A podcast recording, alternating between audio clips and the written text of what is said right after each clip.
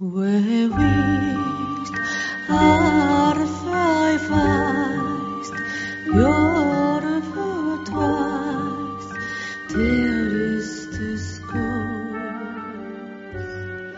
ぼ日刊階段山猫便第41夜今夜ご紹介するのは母の実母というお話です。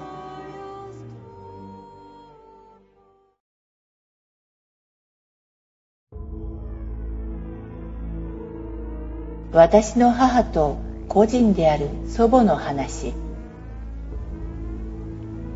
母と祖父母は本当は血がつながっておらず母の実母は未婚で母を産み女で一つで母を育てていたそうです。その実母も母が3歳の時に病気になり訳あって血の濃い親族に頼れない状況で血がつながらないほど遠縁だけど子供のいなかった夫婦が一時的に母を預かることになりました。結局母の実母は病状が重くなって間もなく亡くなられたそうです。その頃には母に情が湧いていた桃園夫婦は他の親族の反対を押し切り母を引き取って育てることにしました。それが私の祖父母となりますが生前の祖母と母は本当の親子みたいで祖父も今は地方になってしまったものの元気な時は私も本当の孫として可愛がってくれていました。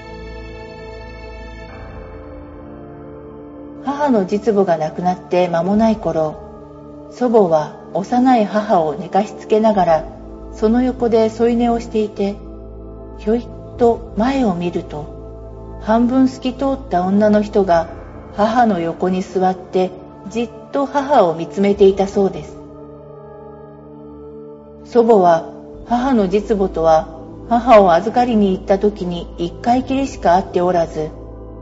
その女の人も透き通っていたので顔がはっきりわからなかったものの祖母は母の実母がまだ幼い娘を心配して出てきたのだと感じて心の中で必死で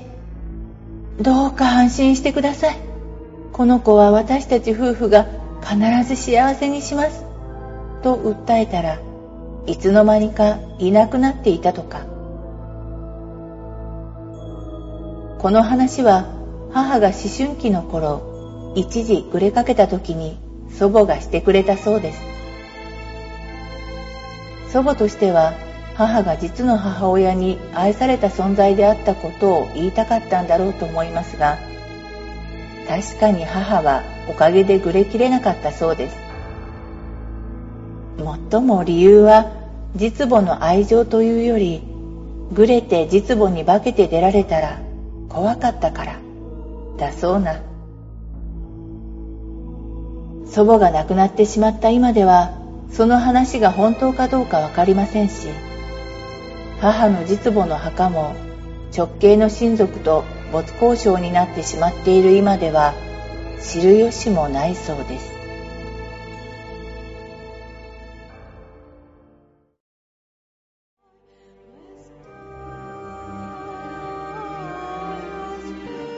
今夜のお話いかがだったでしょうか？ほぼ日刊怪談山猫便ではポッドキャストにてミニ怪談朗読をほぼ毎日深夜0時に配信してまいります。それでは皆様おやすみなさい。良い夢を。